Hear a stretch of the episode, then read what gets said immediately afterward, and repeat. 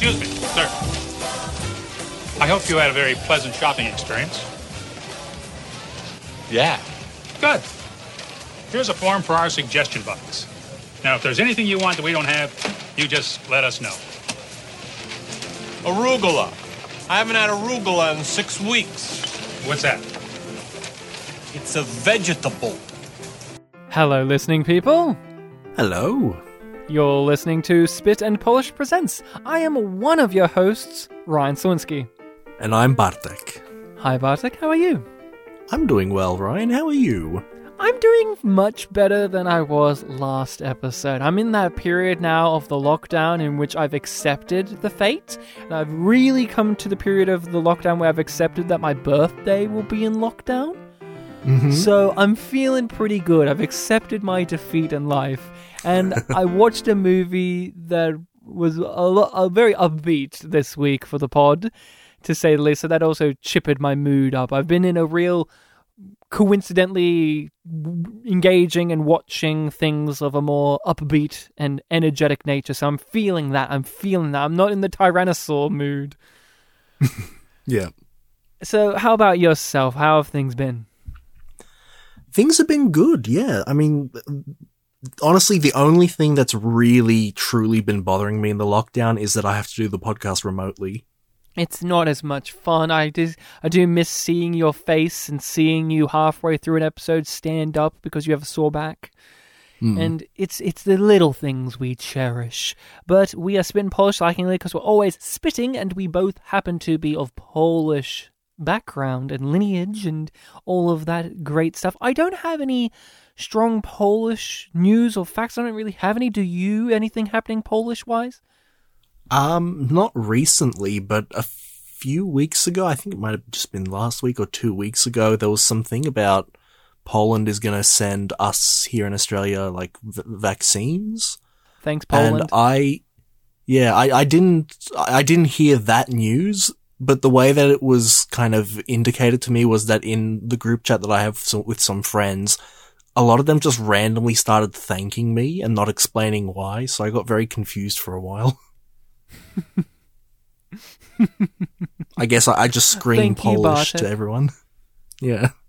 You, I mean, you can't. We have a podcast in which we do, where we literally do Polish. That's what we do every week.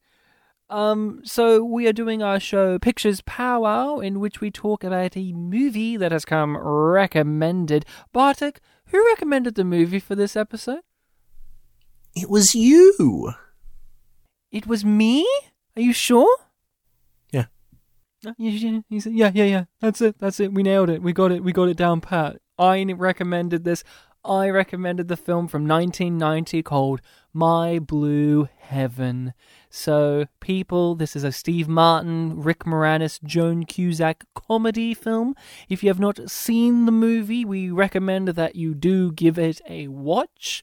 But to give it a little bit of a r- brief rundown to entice you, like I said, you should watch the movie for yourself before listening to this because we're going to dive in. But the plot of it is basically uh it's good like well when i say this it's Goodfellas. The pitch of it is a gangster has been put in witness protection program in a little rinky dink suburban nice place and he has to come to terms with that. And he has his little fbi handler and there's the district attorney in town who's getting fed up with him with uh, the gangster performing crimes in her nice town. And hijinks ensue from there. This is basically what happened after the ending of Goodfellas, but it's a comedy with Steve Martin, written by the wife of the guy who wrote the script to Goodfellas, Nora Ephron, who has done a, who did a lot of iconic film and and just writing things in general.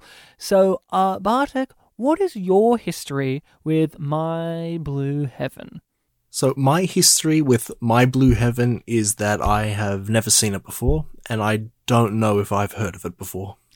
You have heard of it because I've mentioned it many times on the podcast over the years. Okay, okay, so it's a matter of I didn't remember it. You didn't remember it. Did you have any uh, expectations walking into this movie, and what was it like to actually watch it? Um, I guess just from the title, seeing the word blue made me think, oh, maybe it'll have something to do with police, and it kind of did. Um, so that was basically the extent of it, and I knew, of course, that it was a comedy that had Steve Martin in it, so I figured, you know, he'd have an entertaining character, something to do with the police, and it, it, it fulfilled that expectation. You didn't remember my Goodfellas comment at the end of last episode?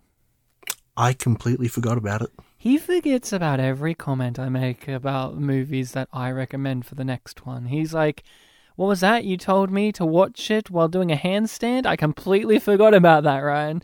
I watched it while I'd doing pretend to forget cartwheel." about something like that. Yeah, yeah, he pretends. So I know this movie. I've seen this movie many times. I it was a DVD that we had in our household. We're big Steve Martin fans, my family and I. Uh, big Rick Moranis fans. Big, big Joan Cusack fans as well. So this hits that sweet spot. Big fans of all of the actors, and so obviously seeing a movie with all of them in it is a big appeal, a big draw. And this has always been a staple. It's it's not necessarily uh, the best work of everyone involved in my book, but it's a very, very close contender. Like, this isn't planes, trains, and automobiles level for Steve Martin, but I do enjoy this in his catalog, and I wanted to really recommend it for this movie because I thought this feels like a Bartek thing. I think Bartek will get a kick out of the comedy in this and the characters involved. And the general pitch of it is really fun, in which it's like the gangster in the small town having to try to be a normal guy, and then he finds out there are other gangsters that Mm, have been put in this town and they're like we could start a crime ring in this town but then that kind of spirals into something nice. It's like how about we be legitimate and be nice? And the blossoming relationship between uh, uh, Joan Cusack and uh, Rick Moranis, I thought may tickle your uh, your your funny bones as well because I have often mentioned My Blue Heaven when we talk about School of Rock because I bring up every time we talk about School of Rock or have talked about School of Rock that Joan Cusack plays pretty much the same type of character as she does in School of Rock, but in My Blue Heaven, in which she's the uptight, no fun, stick in the mud woman who wears the dowdy clothes, yet somehow has a romantic entanglement with the main character. And I always bring it up when we've talked about School of Rock. Is this coming back to you by any chance? Yeah, I, I definitely remember you talking about her in School of Rock, just not the My Blue Heaven connection. Yeah. Um. So, what was it like watching this movie, man? How did you How did you go with it? It was a good time. I, I didn't necessarily laugh too much. I, I, I can't say that I necessarily think this is a you know fantastic film, but I just had a decent time watching it. Yeah. Who was uh your your standout? Who did you gravitate towards? Who brought you the joy? I, I would have to give it to Steve Martin. He was just playing such a you know big character. Um, I'm not used to him not having white hair, so that really you know was a visual grab for me.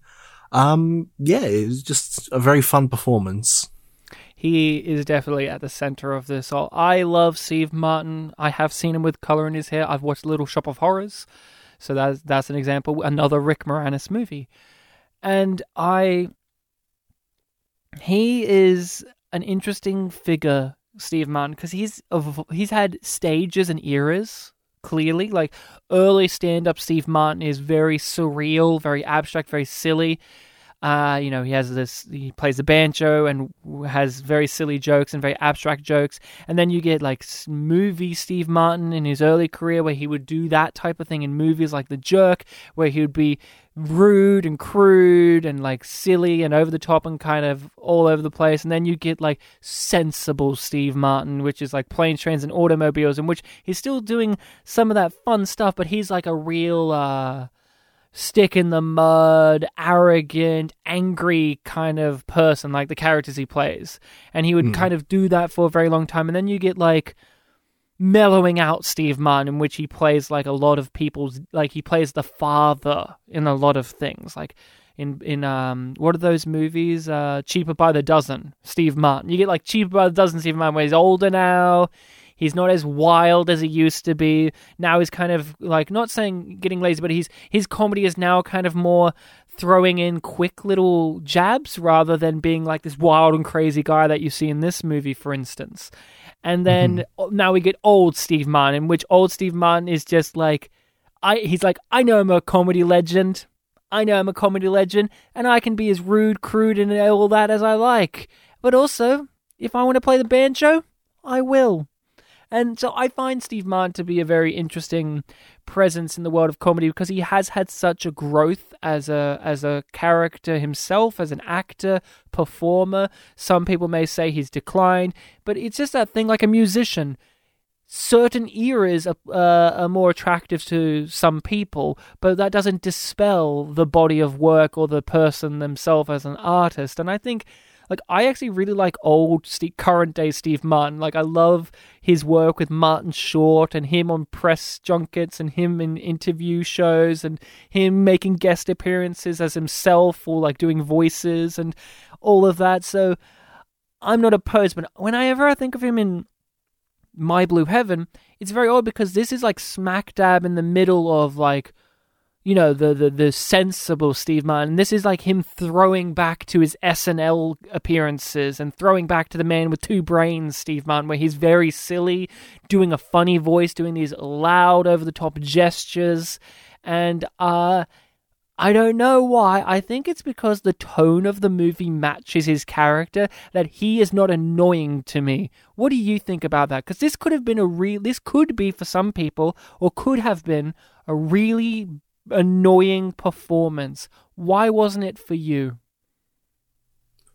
Yeah, I can see what you're saying. Like, if, if everyone else in the film was like, you know, played straight or from the modern day and just acting like, oh, why are you being so weird, guy? Then, yeah, that would have been uh, received very differently. But this character, even from within the world of this film, is from sort of another world, but it's a world that's inhabited by people. What I mean is like, you know, he's from a crime family, so he associates with people that associated with the crime family and he fits in there completely well. Um, and, and th- that's a world that other characters like the FBI and people that live in the regular community, um, would have to interact with in some fashion that Yeah. uh, has a difference to them. It, it's not just like, "Wh- wh- what do you, what world are you from? I, I do not understand you at all. It, it's comprehensive. He's, he's a criminal, um, a wise guy, and they, they, it's something that they understand and would respond to, and it, it feels natural. Yeah, and you you you're you're fo- you're ho- ho- um honing in on the world within the movie and the characters that inhabit. Like, yeah, all of the criminal people we meet, like like his extended family and his mother, or at least the woman who's saying she's his mother. We don't even get confirmation if that's hundred percent true, but you probably guess it is. And um, uh, other than the hitman, the the hit yeah the hitman, uh, you get like this sense that they're this over the top community of wacky characters. So Steve Martin matches that, but then you get like in the FBI, you get Rick Moranis. Although he's straight laced, he has his silly things, like the silly touch of him standing up to the national anthem in an office where nobody's there. Remember that scene where like the TV's playing the national anthem and he just sadly stands up to it just because he has to pay respect? Like yeah, there was something like that, wasn't there? that's a funny little detail. Or him and his pancakes. He has a method for everything, including pancakes. What do you mean? What does he do with his pancakes? Well, I have a system in which the, the bottom pancake gets enough, uh, the same amount of syrup as the top one does. yeah, it, it, there's logic to it, but it's also like, well, you're thinking really hard It's- about this simple thing. It's very silly, but like what I think makes it work, Steve Martin performance, since we're talking about it, is the movie itself, the presentation itself is so built into his character. The music, the energy of the movie, the color of the movie, the the the, the movement of the camera is very fluid.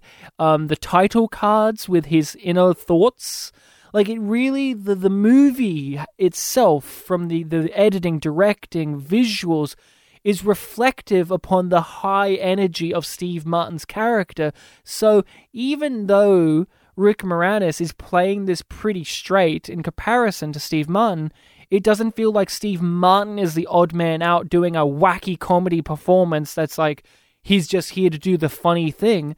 The movie itself, with the choices of song and the all of that, feels so true to Vinny. Wouldn't you agree? Yes, absolutely. and that's why I love uh, Steve Martin. Like he, he he's he's at the top. Like this is the, him at the top of his game, and he's kind of going back into his old wheelhouse that we used to know him for. And he's very good here. Of course, massive, massive stars of this. Rick Moranis. What's your uh, relationship with uh, Rick Moranis? Have you seen him in in many things? Have much of a, an attachment to him as a comedic figure? Because he, along with Steve Martin and Bill Murray and, and, and Dan Aykroyd, was a comedic titan of the time. Um, I looked up his filmography, and I'm not sure if I have actually seen him in anything else. You haven't seen Spaceballs? Okay, I've seen Spaceballs. Yeah. You know, his Dark Helmet. Mhm. So Yes, that's right. He was. yes, yes, he's Okay. Dark Helmet, dude. Yes, he's dark. He absolutely is. He's even, even up the glasses. Yeah. yes yes yes yes and like he was so so you're basically saying i may have seen him in things but he's not one of the ones that comes up top of the deck when i think of that era of comedy He he's. Uh, and this is a big thing for me, I guess, but he's one of those ones. Oh, I know the name, but I don't really, yeah, can't really pick the roles. you don't know their their style their stuff their material Mm, yeah. but you saw him in this what did you think because he has the difficult role of playing the straight man to somebody doing an over the top performance. If you could argue two people, because Joan Cusack is very high energy too. He has the tough job of being the sensible one. What did you think of him? he he did very well. Um, I, I liked that he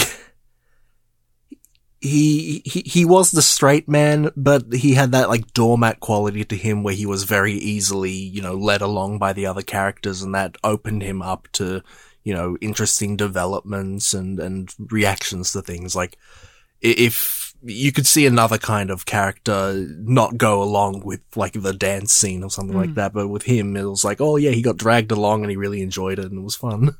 I think what makes him work really well as a straight man, being somebody who is known for doing overt, ca- cartoony comedy, is they still allow him to have really good jokes and really funny things within the movie. He's not humorless. The character isn't humorless. That's what Joan Cusack's character is for. But he is actually like his character is actually funny and he actually has quips and but they don't feel out of place for his character. At least in my opinion, they don't feel out of place. Like that pancake statement is very funny to me. I love the pancake conversation early on because it just says everything you need to know about him and just everything you need to know or like a lot of his back and forths with with Steve Martin uh, are pretty priceless uh, uh, gags and jokes and stuff. He carries his weight, but you know, as someone who is familiar with Rick Moranis, I'm I think of him in Ghostbusters, for instance, which I guess you haven't seen. No, it's one of the movies that I really have to get around to. and Honey I Shrunk the Kids and his old Canadian stuff. He he was very good at playing cartoony, over the top characters. But he shows himself here as a very good actor, and he will show himself many times again in his career, like with Parenthood as well, that he was really good at um, reining it in and playing the the straight man and being the sensible one. Uh, actually, uh, we t- you may not have been there for this, but in university we did a film with uh, Rick Moranis in it called uh, sh- was it Streets of Fire? Uh, we studied it in university, you and I, but I don't know if you were there for that lesson. And Rick Moranis was in that movie as like the wise talking uh, bastard of the group, and uh, that movie had Willem Dafoe as like a street thug villain, and you know Rick Moranis here. I believed him as an FBI agent the whole time, even though throughout his career he played the nerd, the dork, the the the the four eyes. Like he played a character called Seymour Krelborn, and he embodied being a nerd so much that Krelborn was used as a genuine insult term for nerds because he looks like a nerd. And yet in this movie, I believed him as the admin uh, FBI agent who's really tired and he just wishes he was like getting some action out there, like going undercover. Mm-hmm. And uh, I really liked his back and forth with his partner. I liked his partner too. See, see, his goofy FBI partner who loves dancing. See, that also added an extra element of the cartoony nature of the movie to better cement why Steve Martin doesn't feel out of place. Because even the FBI agents are pretty silly. Mm-hmm. Um, and then we got Joan Cusack. You're familiar with her. We just said it earlier. School of Rock. Um, have you seen her in much else? And what did you think of her here? Because she gets to play the, the well, you know, the woman in the movie who's like, "Stop having fun." Yeah, um, t- towards the end of the film, uh, I, I didn't quite like that she was kind of the, the, the reactionary force to, to like, you know, the kind of liar revealed kind of thing, you know, like the conflict becomes that she's upset and then she's like, you know, kind of not really a character anymore. Just she like reverts that you have back to... to, what we met her.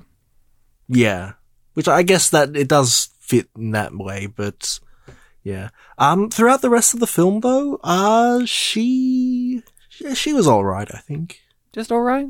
You didn't really care just for all her. right. No, no, uh, yeah, just just really okay. I reckon. You, you bummed me out because my big takeaway was I thought she was the funniest one in the film on this watch. Right. I love every time she appeared. I said, "I love her. I love her. She's so great." She has such tough scenes to work with, and she makes it look effortless to the normal viewer. They wouldn't think that that's a tough scene. But there's a scene in this movie, for instance, to uh, illustrate the point, where she is talking to herself. She's very like flustered and high anxiety, and she's talking to herself. And to any other actor, that could be really hard to sell because it's basically the writers writing out loud what the character's internalizing. And she's like saying like, and she even gets to the point where she's like, "I'm alone." I'm alone and I'm talking to myself. This isn't good. Yeah, when she's washing the and then dishes, she's like, right? I'm washing the dishes by myself. Well, okay, now that one's not that weird. Most people do that by themselves, but still, like, that's not good. And that scene in another person's hands could have fallen on its face and been very cringeworthy. But Joan Cusack, as an actress, has that quality to her in which you totally.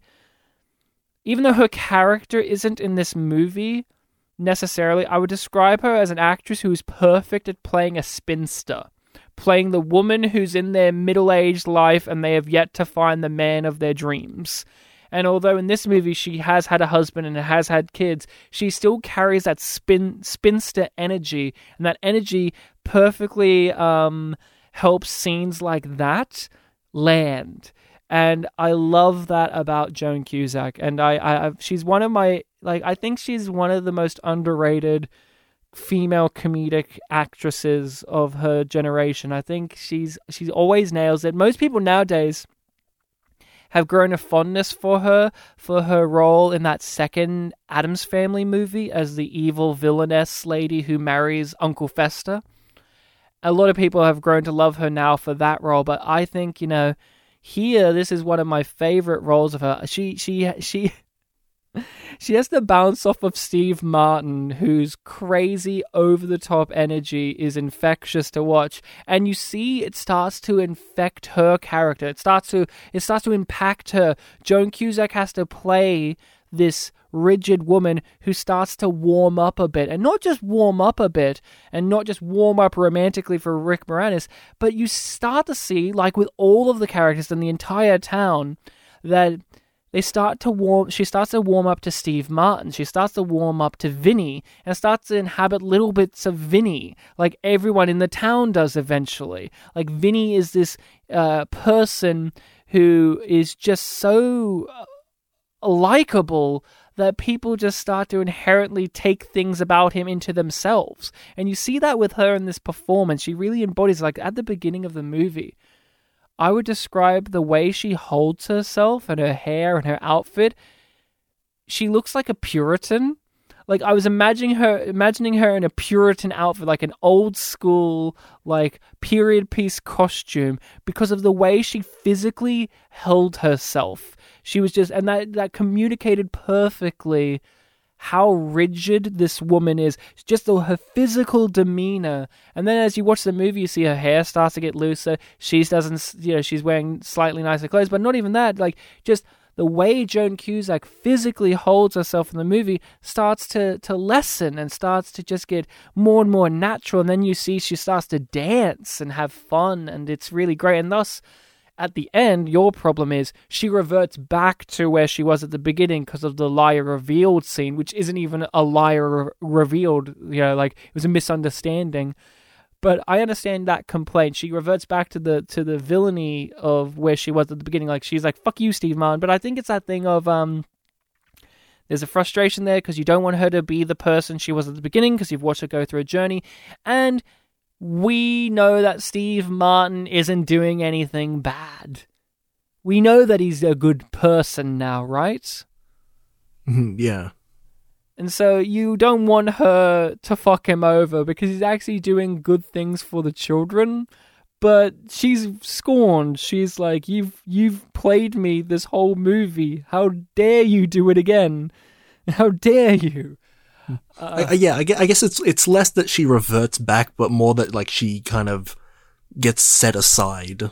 You know, she's not like quite the, the a main player anymore. It's kind of like you know, this is a person that we have to make up with doing our own things. Well, what do you mean? She takes them to court immediately. She's like, "We're in court now," and she's like, "Fuck you, Rick Moranis. I'm gonna start arguing with you in court." And then the shootout happens, and then and then they get to the baseball thing. She finds out the truth, and then the movie's over. Yeah, I know. I, I just mean like it felt like it was all on the the male character's hands to resolve the whole plot, and she's just like kind of reacting to all that. I guess I. I think I saw it more as her thing to resolve at the end was to to actually believe the best in somebody, to actually let it go. Because that's a big thing with her character is she's she's only been wrong once. Twice now as she says. Yeah. Like that's her character fault is she doesn't know when to let go and admit her wrong that she's wrong. And that's what works at the end when Rick Moranis is just like she's like do you really expect me to believe this? And he's just like yeah. Yeah? And she and they embrace. I don't know I I have more of a I guess my sappy heart is filling in more for this movie than yours because I loved that and I was like oh this is nice and she wasn't that oh easy no, I huh I'm the cynic. you're the, the cynic. cynic. Bad boy. so, what was uh some of the things that you got out of this movie that you enjoyed, that you liked, that made you laugh, perhaps? I at, at first they they kind of threw me off a bit, but I really liked the title cards. Mm-hmm. I'm honestly not sure what it is about them, but it's just like this really different thing that I guess. Yeah, I really don't know how to explain it, but something about them I just really liked. It, it felt very much in this film's style to do that kind of thing. I agreed. I I think the music's a big help too. It has like the music and the aesthetic of those title cards against that blue cloudy sky is reminiscent. It's reminding you of like the 50s and early 60s aesthetic yeah, that he yeah. himself inhabits with his hair and his outfits. yeah, and even like the neighborhood that he gets moved to. Yeah, and then the, the, the, the title cards have that kind of font and the white border around it that uh, match that aesthetic. And I think it's a really stylish way to deliver two things exposition and chapter breaks. Because Yeah, they're chapters. Like, this is the bit where they believe me, this is the bit where they don't. Like, they're chapter titles. But it's presented not in that pretentious way like Quentin Tarantino does, where it's like, and now it's chapter two, Inglorious Bastards Strike Again, or whatever. Right? yeah. At, at first, it kind of felt like, oh, this is the title of the next comedic bit. But then mm. as the film went on, it was like, no, no, no, there, there's actually long gaps between the title cards at times. And then it's just like a setup for the scene that's about to happen rather than the point of the scene. Yeah, on this watch, I was kind of noting down. I didn't even think that there were titles for the next comedic set piece, but more the next uh, character character turn or beat in his arc moment. You know, like this is the part of his arc that is going to happen now. Because, of course, the movie is all three of them are the main characters, but obviously Steve Martin is supposed to be the main character. But I would argue it's kind of hard to say that he's the protagonist fully because he does step back a bit in the movie from time to time. Like it really does do a good job of making it fair share for all of the leads to be the lead leads of the movie. But um you know the the, the title cards are really harkening to his journey because he starts out like this you know, cold, cynical criminal who's really not interested in giving a shit about the community to somebody who's now like the man of the community, man of the year of the town, even. That type of deal. Like he's beloved and he loves being a part of it. And he's, in fact, made a new community within this community itself.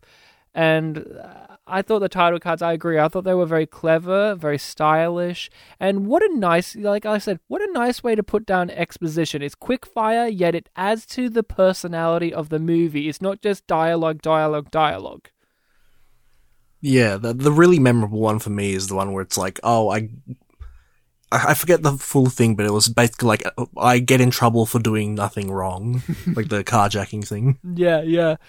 What was some uh, other things? Any any particular uh, sequences or jokes that uh, got to you? Um, w- the one main laugh that I remember, it wasn't a joke. It was, it was a, a performance thing. It was when, uh, Steve Martin meets the woman in the supermarket and like, you know, he flirts with her about like, oh, you're going to melt the, the frozen food all stuff. And she just like, res- the, her reaction to that basically, where she just like swoons over And him. almost faints into it. Yeah. It's like this is the character that we haven't established yet. You know, she's just the person shopping and you know immediately we see like oh no she's she's also you know kind of silly reactionary character But he just was, like he was swoons so immediately fucking smooth though. He was. He wa- yeah, was. yeah. He was from smooth. He wasn't being goofy he was he was laying on the charm I will tell you one laugh out loud moment I thought you would have had, and maybe you didn't see it, but uh, at the end there's a v- visual gag with uh, the baseball field that they're making. Did you note down what the title of it was? the name of the baseball field Yes. At the end, when they're there at the construction site, there's a big sign that says its name. It's it's it's called like the uh, Vinny Antonelli baseball field, and then in brackets, AKA Todd, blah blah blah, his fake alias. if i noticed that i would have remembered that's good i really like that That's a that's a that's a U type gag. that is definitely yeah i i wish i noticed that i must have read the sign but it just might have gone over my you head it just did click because even the sign is reflective of his character, in which the sign is basically like how he is in the movie, where he's like, "Yeah, yeah, I'm Vinny." Oh no, I mean, uh, uh, Todd. Yeah, I know. I know. It's a, it's very much a different cultural thing. This whole witness protection thing, but I have seen enough things to where I understand like the seriousness of like you have to be the new identity and things like that. And then the main comedy of this film seems to be just like, you know, slap a slap in the face to that concept. Yeah. I there were so many gags. Another gag I really liked at the very beginning of the movie was when they were given their aliases, their names, and the wife says, uh, "Hey Terry, come over here," and he's like, "I'm not Terry, I'm Todd. You're Terry." And I love that the wife thought that she was Todd.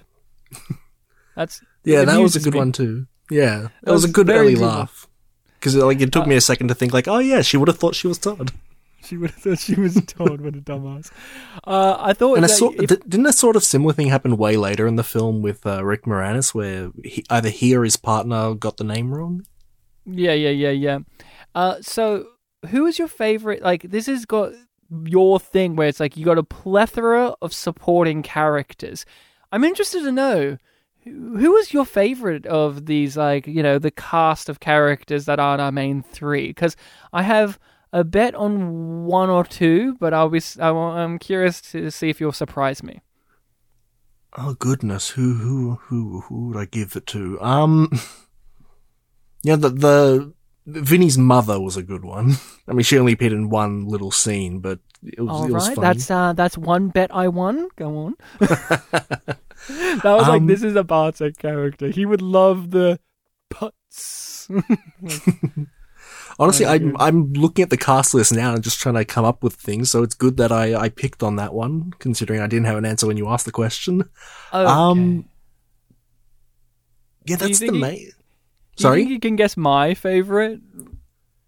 your favorite? Oh goodness. Um, It's not the mum. I'll tell you that. It's it's a car. It's a member of the cast that we've actually seen in a previous movie on the show, and I stopped everything on that podcast to discuss this one actor and how much I loved him and how much I loved him in this movie. And I'm like, he's one of these character actors I love so much. Every time he appears and everything, I'm like, this guy's great.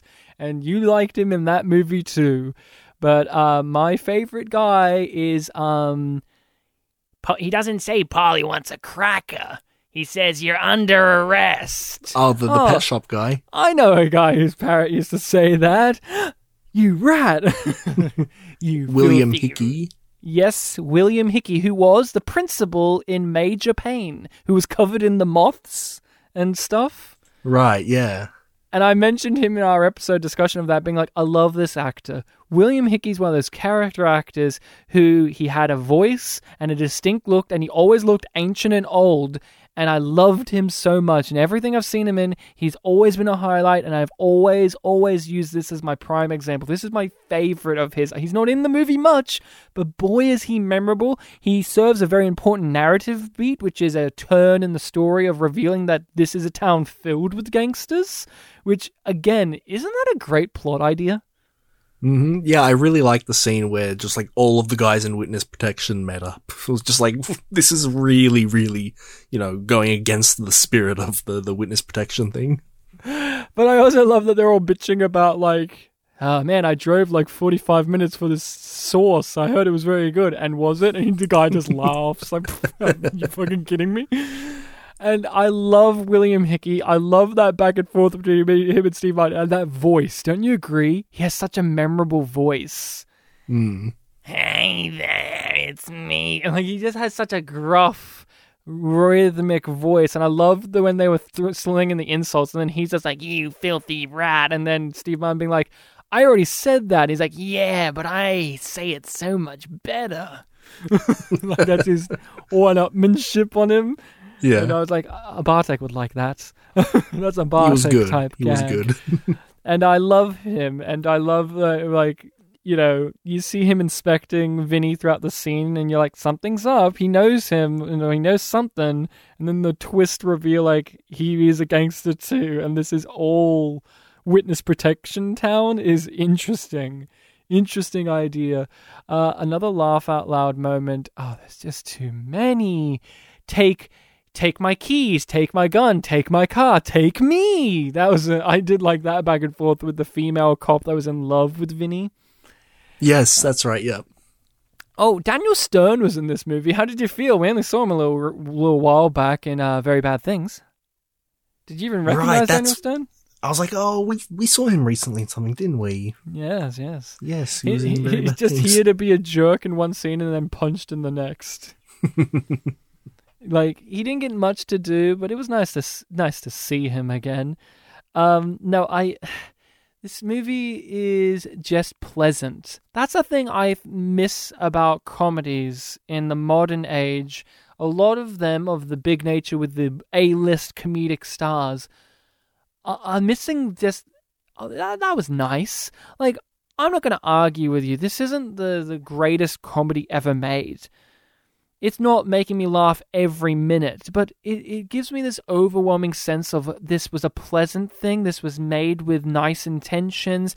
It's just genuinely sweet and uh and and, and you know, it's got that uh vibe to it, and that's a part of the movie is everyone starts to become better and nicer people along the way.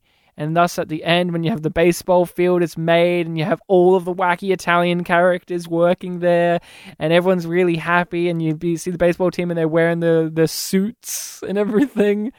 It makes me smile. That's the biggest praise I can give this movie for its comedic sensibilities is it makes me smile from ear to ear the whole way through.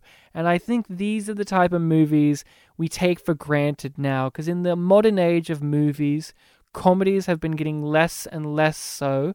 But in the modern age of movies and movie critiques and movie watching and TV watching, there's this idea that if this movie isn't a four or five star experience, then I've wasted my time and it isn't good. Sometimes you need a three star movie or three and a half star movie, or I'm not even saying that this movie's that. This movie's a five star for me, but like movies of this caliber, the mid range movie, the movie that isn't trying to win an Oscar or trying to start a franchise, a movie that's just there for a pleasant Sunday afternoon viewing. What do you think about that?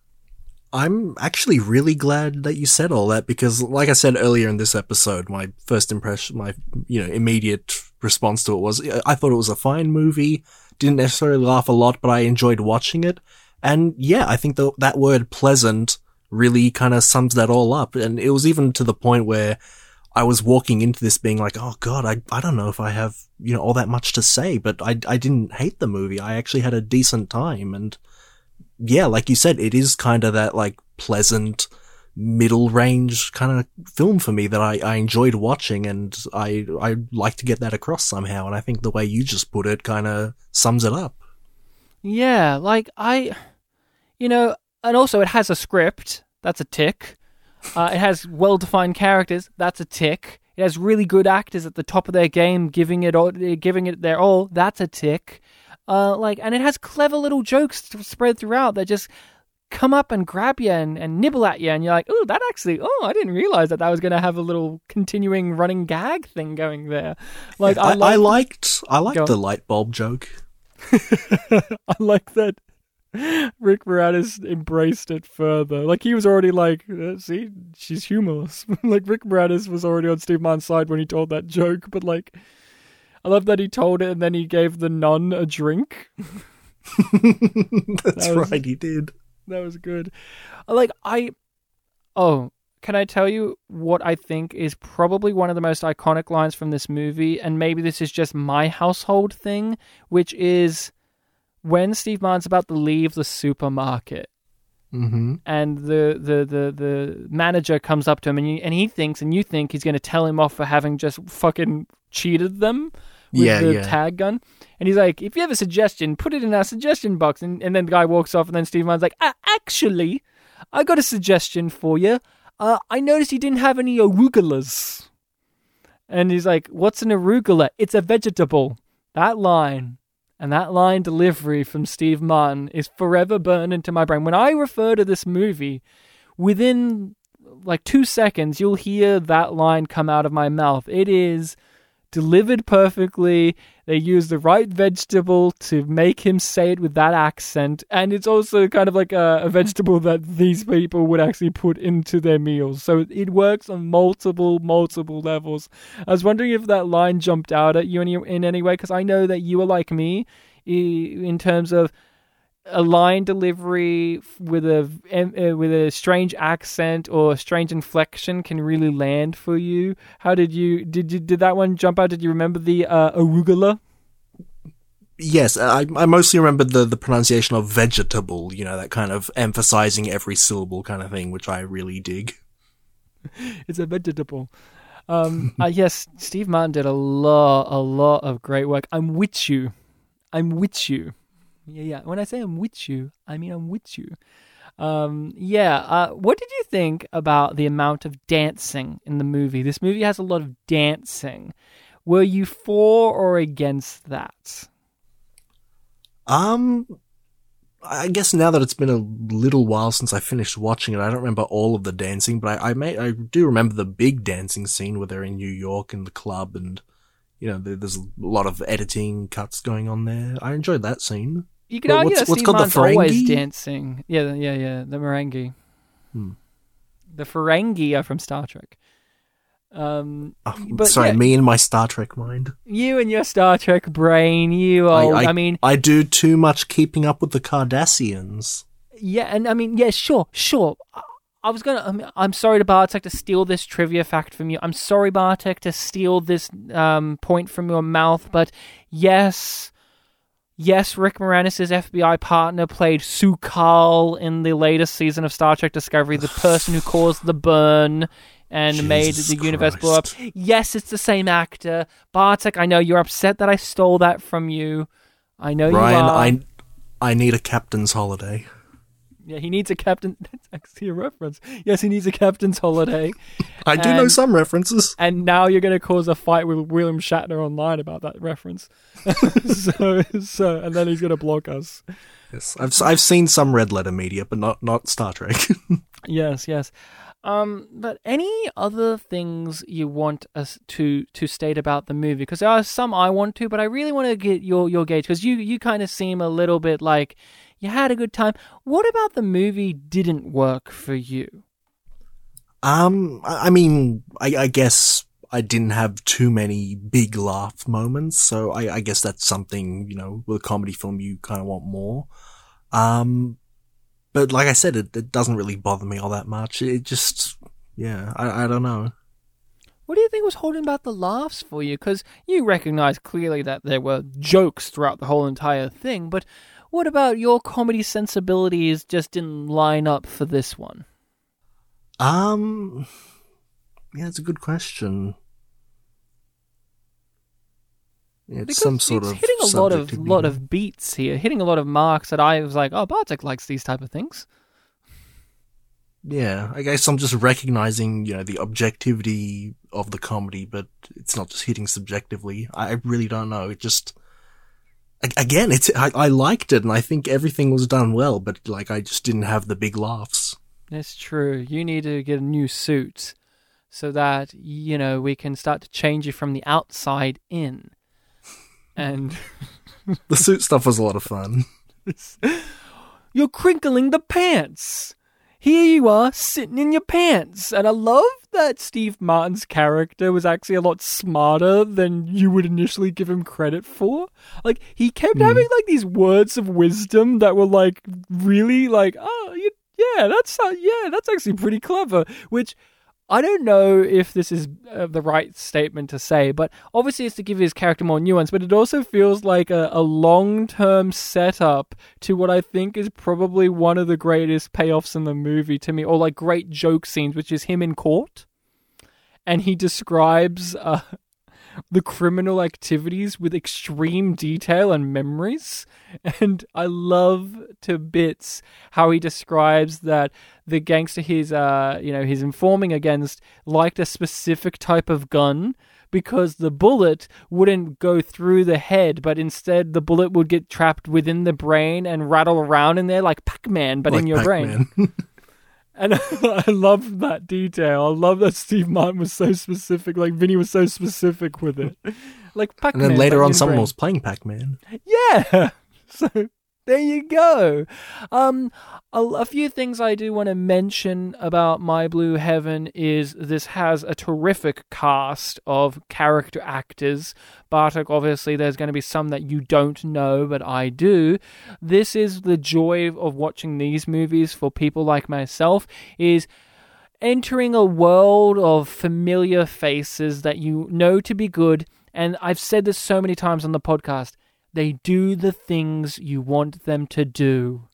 They these actors have certain things that they're well known and, and very capable of doing, and they fucking do the things that you want them to do. Or they do something different and they're very good at it too. Like I said, Rick Moranis is the big star, and he's not playing the guy from Ghostbusters. He's not playing Louis Tully, but he's still very good in the movie. Like um the woman you liked, uh, who uh, uh, Steve Vinny marries halfway through the movie, uh, that's played by Carol Kane, who is, gosh, she's in a lot of things. She's got a very iconic voice. She's got this like very high pitched babyish kind of voice. I will always remember her in the Bill Murray movie Scrooged, in which she plays one of the Christmas ghosts, and she's like this decrepit looking fa- like fairy like she's got like tinsely wings and she her gag is she just keeps hurting bill murray she keeps like throwing shit at him out of nowhere and she has like this crazy voice as we said william hickey great actor he was just one of a kind. He has that voice, he has that hair, he has that old look to him. He was wonderful in this. Uh, I do uh, have to give a shout out again. We had an episode, our 200th episode, on Big Mama's house. And in Big Mama's house, half the uh, cast. Sorry, were- Ron, that wasn't our that wasn't our 200th episode. What was that? That that was our final episode of the first show. It was like episode Unappreciated 161. Right, right, Yeah. right, right, right. Thank 200th for correct- episode was Lady in the Water. That's it. I knew it was. I knew we had something important, and I knew they were relatively close to one another. So, correction. Our final unappreciated masterpiece was on Big Mama's house, and in Big Mama's house, half the cast weren't credited in the movie or on IMDb, and the there was one actor in that movie that drove me crazy. The whole episode you listen to, I'm like, I wish I knew who this guy was. Oh, there was something like that. The yeah. FBI chief, who was an important character in that movie, was not credited. We- I later found out months later that he was played by the actor uh, Raymond O'Connor, who is in Blue My Blue Heaven as one of the gangsters who tells uh, Vinny that the the checks do stop at some point. But I know him as an actor from Babylon 5. Oh, here we go again. Ryan mentioning Babylon 5 actors in a very important, like very uh, memorable episode in which the show takes a detour away from the usual perspective and starts to focus, like tells a story from two characters we've never met's perspective. And he was one of those actors who played one of those characters. And so months later, I found that out and I put that on social media. And now I watch My Blue Heaven, and here he's in My Blue Heaven. I'm like, it's a double hit of like, of course, of course I remember him in this movie. Fuck me. And now I'm even madder at Big Mama's house. which is which is nice to say. And dude, all of those gangsters, all of them, they're all these actors that you've seen in everything. And also like um the FBI chief, or like uh Rick Moranis' boss. He's in a ton of stuff. I saw him recently in an episode of Star Trek, of course, everyone's fa- Bartek's favorite show, Star Trek. And um I do like that uh have you ever seen the movie Clue? No, I haven't. Damn it! You haven't seen Clue?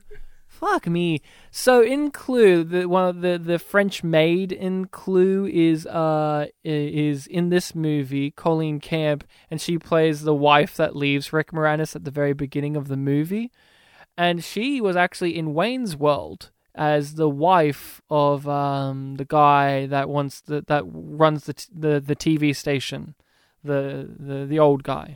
Oh yeah, Noah. Noah. Noah's She's the wife- Arcade. She's the wife of Noah in uh in that movie. So uh, too many to list, but this is like if you like your comedy or weirdo character actors, this has them all. This this even has the stepmother from the TV show Strangers with Candy. That's a, like a part of the movie I enjoy is just seeing uh these comedy hitters, big and small, get to just play around and have fun. And uh yeah, there's just Look, we could sit here and go through many more comedic jokes and scenes. Everyone has their favorites, big or small, that are throughout the movie. I'm sure there's many that I could list off here that people would go, "Oh, you have to mention that." But there's, to me, there's far too many. And for Bartek, there's, you know, maybe there could have been more. But uh, to to to end the the the conversation, you know, to to wrap it up. Uh, I, I do want to I do want to give a, a shout out to the fact that you know Nora Nora Ephron wrote this, and we know her for Bewitched, right? That was her script. And Michael. And Michael, yeah, yeah. What did you think of that knowledge? Like, did you know that before going in, or did you only know that after? Um, I think I checked it afterwards because I remembered. Yeah, I remembered the name, and then on the Wikipedia page at the bottom of the page for My Blue Heaven, there's a whole Nora Ephron tab. Like she Yeah. wrote this and she directed those two things we mentioned. and you know she she's had a big career but we're going to just focus on the stuff we've covered on the show did does that knowledge kind of fill in some blanks for you or color this movie a little differently because we've seen some other things in her catalog of work? When I did see that she directed Michael, I was remember I was trying to remember our episode on that. I remember us we we did talk about how it wasn't a film that we loved, but there was like a a niceness to it that we just enjoyed it. Yeah. So I guess in that sense, like it's a very similar feeling to what I got in this film. Yeah, I think and Bewitched had that too though. Bewitched had this overwhelming sense of positivity and pleasantness as well. Yeah. Yeah. While still juggling like the meta quality of like being a reboot of an old 60s show. Yeah, the 60s show exists in the movie. Like it has a lot of lot of mechanics going on, but we also really appreciated that about the movie too. Like you could say that Will Ferrell kind of plays a similar type of character to Vinny in this, in which he's like this cartoony, jerky, jerkish character who's not interested in things, and then by the end he warms up and becomes a better person. It's that typical mm-hmm. arc.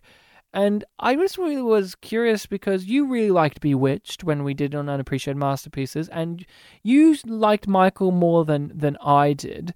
So I was just curious to see what it was like for you to now have seen uh, this uh, creator that we've visited in the past, who have done lighter toned things, do just an out and out comedy, which to me seems like the logical progression with the two things we've seen of her work. Yeah, and it's interesting because this one's before those two things. It is, it is, it is. Yeah. But for us, you know, this is how the cookie crumbles. Yeah, Be- Be- Bewitched was many years ago, so um, that one's a bit disconnected. But with Michael, yeah, I'm I'm really seeing a little bit of a connection in my head. So, so wait, you're saying Bewitched is too disconnected, but it's not too disconnected that you can still explain to me what Steve Carell was in that movie, right?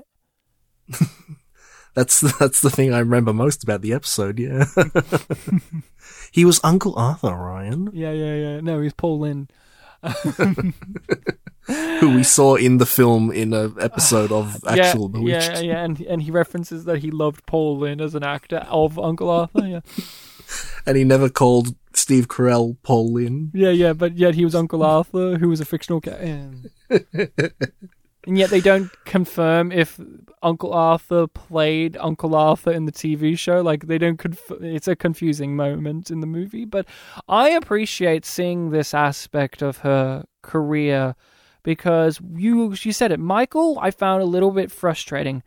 I didn't feel like it fully came together, but I appreciated that it's it had a warmth and openness. I think that Bewitched had a lot going for it. Um, Obviously, it's unappreciated, but I think it was trapped within the the framework of being like this meta commentary on the show Bewitched. But underneath all three of these movies is this sense of joyousness.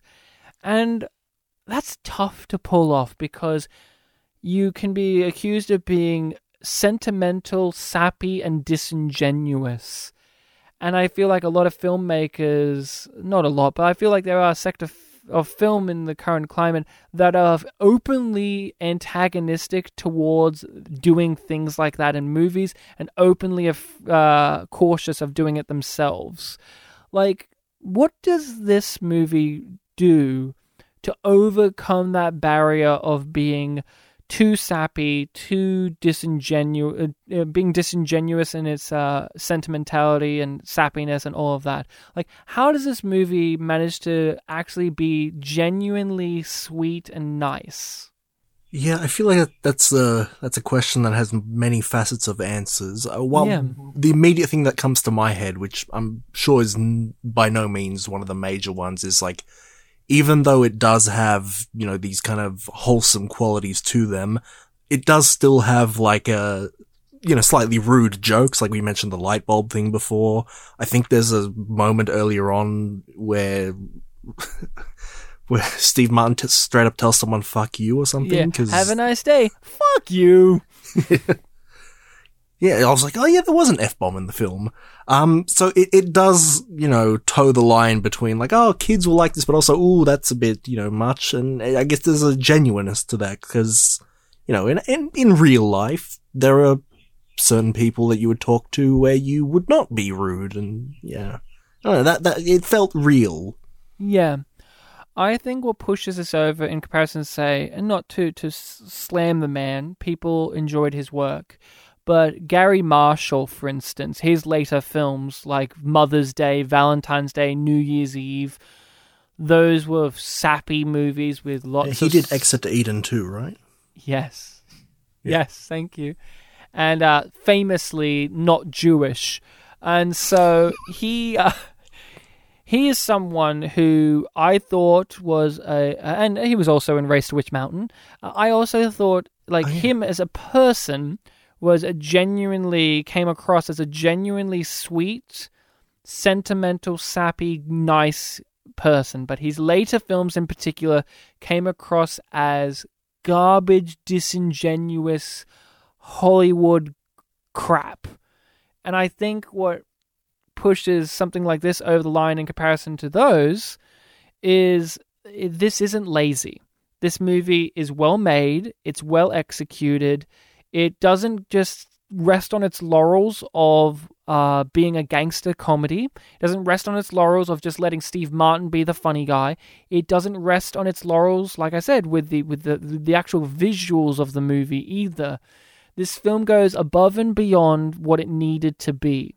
This is like Oscar in a lot of ways, the film, where it could have just been the basic boilerplate screwball comedy gangster movie, but they went that extra mile. They didn't just go the extra mile by being like, oh, they have the right costuming, but just the right casting, the right type of jokes, the right tonal balance. And so that feeling of positivity, that feeling of joyousness, is an easier pill to swallow because the film is genuinely trying to be the best it can. It knows exactly what it is, and it isn't trying to pretentiously reach above itself, but it isn't trying to just be content with itself like a lot of uh, modern comedies are, and a lot of Garry Marshall's later movies were. And so I think that is why this feels real, as you say. Are we ready to hear what we'll be talking about for the next episode, Bartek? We have a listening people's suggestion. I have the list open in front of us. We have quite a few on here to pick from. Are you ready to hear? I don't know if I'll ever be ready, but sometimes you just have to, you know, bite the bullet and let it happen. You sure? You gotta you just gotta bite that bullet and accept what we're gonna be watching? Yes. So I thought we got the list here, and I'm looking at our list, and it's like a lot of punishing movies, whether they be quality wise or tonally. And I'm like, what do we do? And I thought, well, I see a movie here that I think will be a tough watch, but one I think we both need some film education in. A streetcar named Desire from 1951, the Marlon Brando one, which was recommended to us by David, uh, a friend of a friend of ours. So, Mhm. Bartek, make sure that you're ready because I imagine you haven't seen a streetcar named Desire. No, we might have it on DVD though, so maybe I can easily find it. I have seen the Alec Baldwin one, and I have seen this performed on stage, and I have read the play, but I have not actually watched the Marlon Brando one for myself. Uh, I will also listen to the Simpsons musical of A Streetcar Named Desire with Ned Flanders and Marge Simpson in it. It was Buff Ned Flanders, yeah? He's always buff. Yeah. He's always buff. Yeah, but that one we saw it. Yes, yes. So, listening people, make sure to check out that movie in the interim. You can find us on the social medias of Facebook, Twitter, uh, under Spit and Polish Presents. We also have an email in which you can email us, email us with your thoughts, questions, queries, or concerns, and or recommendations for movies. If you want to add a movie to our giant list of recommendations, feel free to do so at spitandpolished at gmail.com. Uh, rate and review us on whatever podcatcher you use. It would be greatly, greatly, greatly, greatly appreciated. Unappreciated masterpieces, maybe, uh, will be your review, but not really because we'll appreciate it. Uh, Bartek, anything else you want to say or anything you want to do to wrap this out? Yes, um if if you go to our YouTube uh channel and you click on any any any video we've uploaded, please write a comment saying, what is this? Because we, we do not get enough comments asking what it is that we well, do. what I like about that though is that's a deep cut reference to Frosty the Snowman. Uh, we should go with that. Yeah, I think what I was actually referencing is a bit too esoteric. It's only something we'd get. And that's how Unless you, gonna, go on. Unless someone listening to this knows our login, in which case you know what we're talking about. and that's how we're gonna end this, buddy.